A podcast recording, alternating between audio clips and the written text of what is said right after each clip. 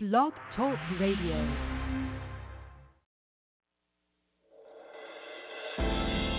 Urban Glory Radio, simply glorious.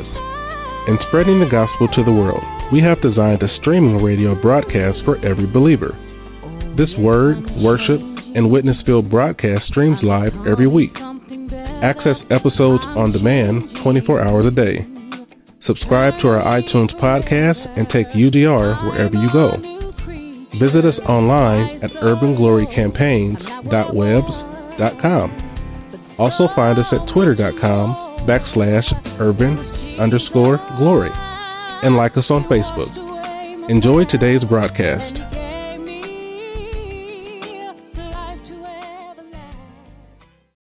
Good evening. Thank you for listening to the broadcast tonight. This is the Urban Glory Radio where I'm your host, Reverend LaVaughn Breland. Thank you for listening. And we're going to be discussing our continual theme of things, the overcoming way.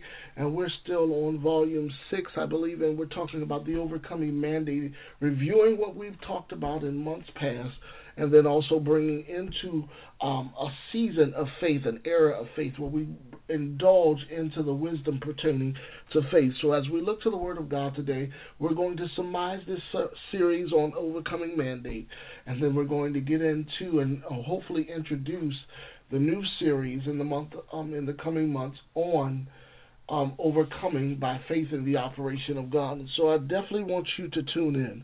Let's pray and not delay. Father, we thank you and praise you for this day, knowing that this is the day that you have made. We rejoice and are glad. We do thank you for another opportunity to worship you in spirit and in truth. It is the authority of your word that gives me confidence to make boldly known the mysteries of the gospel of Lord Jesus Christ. I do lean and depend on the Holy Spirit as educator and guide, giving me clear articulation of speech and deliberation of thought. Holy Spirit, I say, have your way. Do what only you can do. Anoint the people's ears to hear what the Spirit has to say to the church. And Father, in everything that shall be accomplished and revealed, you be glorified. For it is in the name of Jesus that we do praise you and give you glory in Jesus' name. Amen.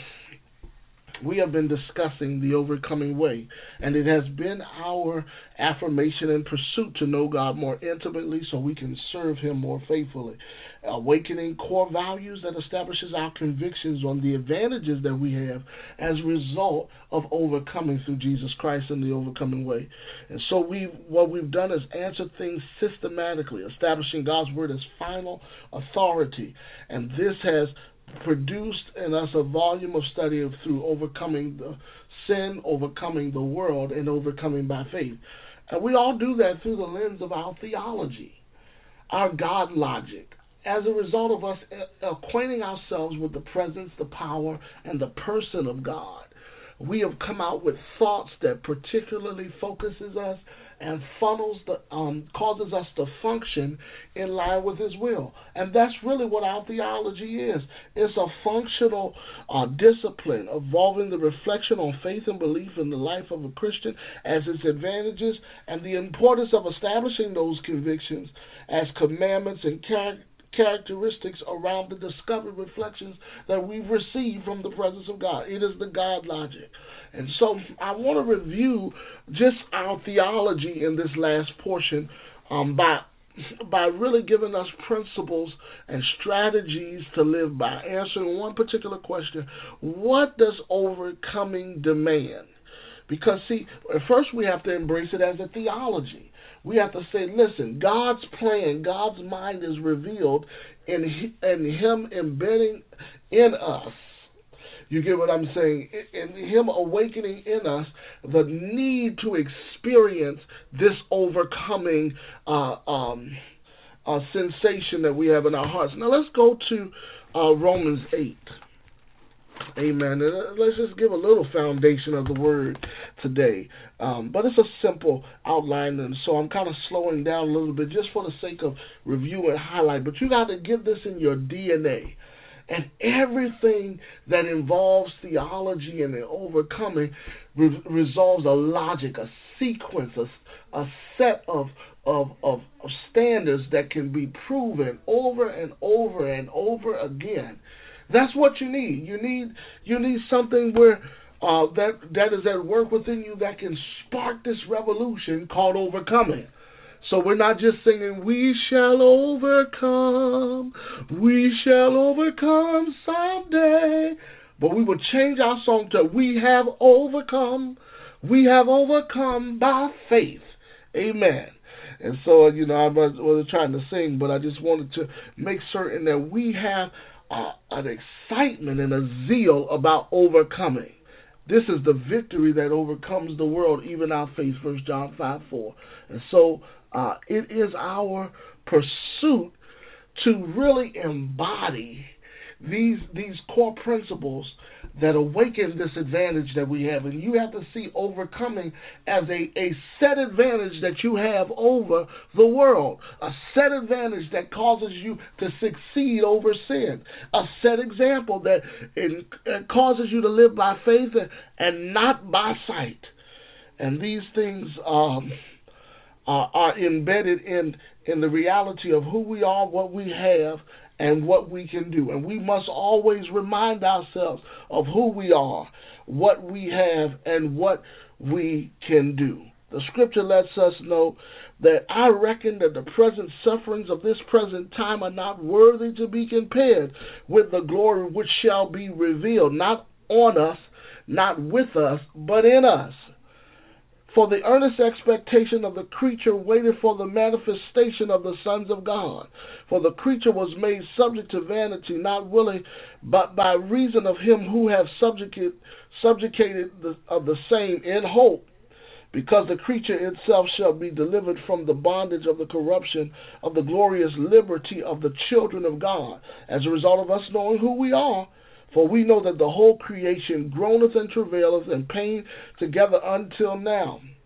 And not only they, but ourselves also, which are the first fruits of the Spirit, even ourselves groan within ourselves, waiting for the adoption to wit the redemption of our body. And it says, We are saved by hope, for hope that is seen is not hope. For what a man seeth, why doth he yet hope for? But we hope for that which we see not. Then do we with patience wait for it. Likewise, the Spirit also helpeth us our infirmities, for we know not what we should pray for as we ought. But the Spirit Himself maketh intercession for us with groanings and with um that which cannot be uttered. And he that searcheth the hearts knoweth the mind of the Spirit, because it maketh intercession for the saints according to the will of God. This is the plan of God and the power of God and the person of God at work. And we know that all things work together for them for the good of them that love God, to them who are called according to his purpose. For whom he did foreknew, he did predestinate to be conformed into the image of his Son, that he might be the firstborn among brethren. See, see, this passage is letting us know that there's a work with us it, more of whom he did predestinate to them he also called, and whom he called he also justified, and those whom he justified them he also glorified. What shall we say to these things if God be for us? Who can be against us? He that spared not his own son, but delivered him up for us all, how much um, um how shall he not also freely give us all things? Who will lay anything against God's elect? It is God that justifieth. Who is he that condemneth Is it is it is it Christ that died? Yea, rather he um yea rather that is risen again? Who is even at the right hand of God who maketh intercession for us? Who shall separate us from the love of Christ? Shall tribulation or darkness or persecution, or famine, or nakedness, or peril, or sword, as it is written, For thy sake we are killed all the day long. We are accounted as sheep for, for the slaughter. Nay, no, in all these things we are more than, what are we? More than conquerors through him that loved us. For I am persuaded that neither death, nor life, angels, nor principalities, nor powers, nor things present, nor things to come, nor height, nor depth, nor any other creature shall be able to separate us from the love of God which is in Christ Jesus our Lord. We have a consolation we have a blessed assurance that Christ in us, knowing who we are, what we have. What do, who are we? We are made the righteousness of God in Christ Jesus. What do we have? We've been given all things that pertain to life and godliness in um, um, in Christ Jesus. Now let's go to Ephesians and and and read these scriptures. And these are just some foundation scriptures. Romans eight um, was one of them. But let's go to the Church of Ephesus. And of course, uh, and I'll tell you, just to give you a hint in the next series, we're going to begin in Colossians. And you know, when he wrote to the Col- Church of Colossae, was also parallel. You can parallel that with the Church of Ephesus because he was in Rome at the time in prison writing both of those uh, letters to the church. Uh, they, they both have a passionate parallel effect uh, of the pre- preeminence of Christ and the purpose of Christ's coming and also the, the, the, the, the prescribed order of how we thrive with our new life in Christ. It is our new creation reality manifested and depicted to us in the scriptures. Those scriptures uh, that that help us have confidence in God, that characterizes our faith, that enables us to move, live, and have our being in Christ. And so, if it, the, Bible says, if any man be in Christ, he is a new creature. We are more than conquerors. So, so this is what the theology builds itself on. All of these inherited promises and blessings that we have through the Lord Jesus awakens in us a revolution within our souls, within our bodies, within our circumstances, and we approach everything by the power that makes us triumphant in Christ. Amen. And so the Bible says in Ephesians 1 3, it said, Blessed be the God and our Father of our Lord Jesus Christ, who have blessed us with all spiritual blessings in heavenly places in Christ, according as he hath chosen us in him before the foundation of the world, that we should be holy and, and without blame before him in love, having predestinated us according to the adoption of his children by Jesus Christ to himself, according to his good pleasures of his will, to a praise and glory of his grace, wherein he hath made us accepted and beloved. God loves us.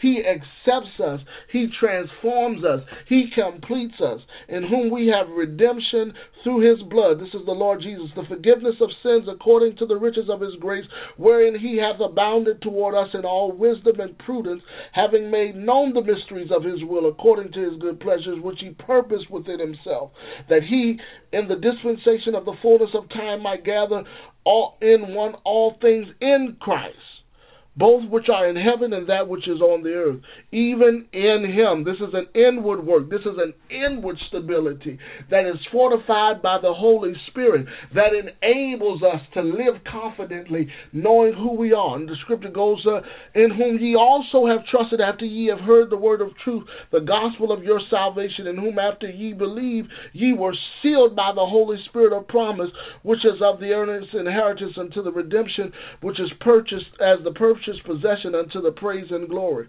Wherefore also after I heard of your faith in the Lord Jesus, this is your faith You've been blessed. You've been endowed. You've been empowered. You know who you are. You know what you have. You know what you can do. This is your faith. This is what the scripture says. He says, In love, cease not to give thanks for you, making mention of you in my prayers, that the God our, of our Lord Jesus Christ and Father of glory may give unto you the spirit of wisdom and revelation in the knowledge of him, that the eyes of your understanding might be enlightened, that you might know the hope of his will to this calling, and the riches of his glory of the inheritance in the saints.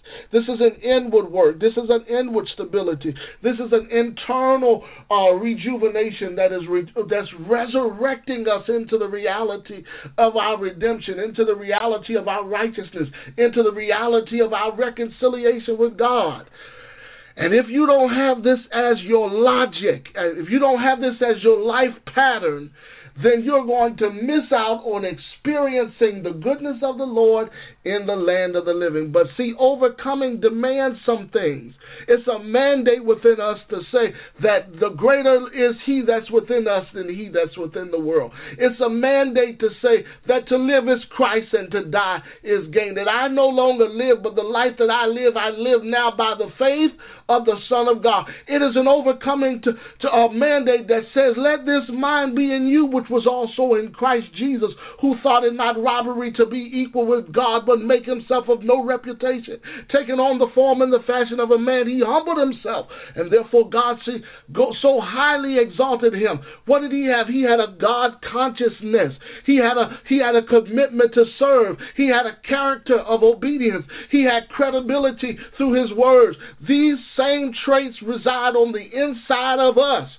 This is what He has blessed us with. He has blessed us to do all things. He has blessed us to attain the will of God. He has blessed us to connect with things above where He is seated so that we can experience the goodness of the Lord and the grace and the power and the favor and the endowment of God to achieve God's best on the earth.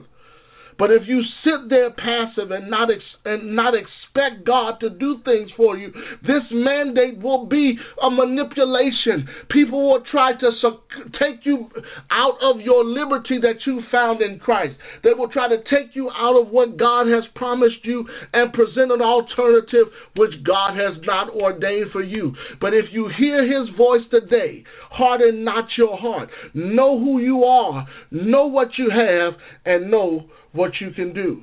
And see, it is in these texts that we learn these famous scriptures that we so read so religiously that we we we, we miss out on the potentiality that God has. Now let's go over to Galatians. Let's go over to Galatians and, and, and fortify these things because we need to know that we must stand fast in chapter 5 of Galatians in the liberty where Christ has made us free and not be entangled again with the yoke of bondage. Because he says, I say unto you that if ye be circumcised, Christ shall profit you nothing. This is not just for a ritual. For I testify again to every man that is circumcised that he is adept to, to, to do the whole law. Christ has become of no effect to you. Whosoever are justified by the law, ye are fallen for grace. For we through the Spirit wait for the hope of righteousness by faith. For, G- for in Jesus Christ neither is circumcision avail of anything for uncircumcision, but faith which worketh by love. So, in other words, when we talk about engaging into overcoming by faith, we are in, experiencing this principle of faith working by love. This is how the, the overcoming way takes full effect. The love of God has been shed abroad in our hearts by the Holy Ghost, that we can do these things, that we can achieve who we are, what we have, and what we can do. But we, we, we got to get out of theory into practice. Now, logic demands that there are there are a sequence of thoughts that provoke us to act. And it's not until we act that we experience the, the, the effects of, of what is logical. So when we put theo on that, we say God dictates what is the pattern in which we should act. It is the God logic. It is the God mandate. So we seek first the kingdom of God, Matthew 6:33, and his righteousness. We focus on what he did to achieve what what is right before God, and then we modify and identify ourselves according to that righteousness. Now the scripture goes on to say, listen, it says, Ye did one well. Who did hinder? Verse 7 in chapter 5. Uh, who did hinder you that you should not obey the truth? This persuasion cometh not from him that calleth you. A little leaven. See, little inserts to your belief system, little modifications that have nothing to do with the overall situation, to the plan of God's liberty and God's freedom and God's power and God's force that He's embedded into you. This is what spoils the whole lump. I have confidence in you through the Lord that ye will be none otherwise minded. Why? Because these things take place in your mind. Your mindset, as a man thinketh in his heart, so is it. You are what you think. Your life state is your heart state. And as a man thinketh in his heart, so is it. Your reality is as a result of, of the guarding of your heart. And that's why when Jesus said about understanding the mysteries and given to know the kingdom kingdom of God, these principles cannot be conveyed with a heart that is not conditioned to receive. That's why when Nicodemus came unto him and he said, You got to be born again. And Nicodemus went to the natural perspective. He could not perceive the kingdom of God and the word of God which was within him. And being born again was really in, engaging into the Holy Spirit, not just being ex, educationally stimulated by by erroneous forces that don't really in, in, enlighten you to the transforming and the transfiguring power of God. See, you can have a form of godliness but deny the power, and the kingdom of God is not in word but it's in power.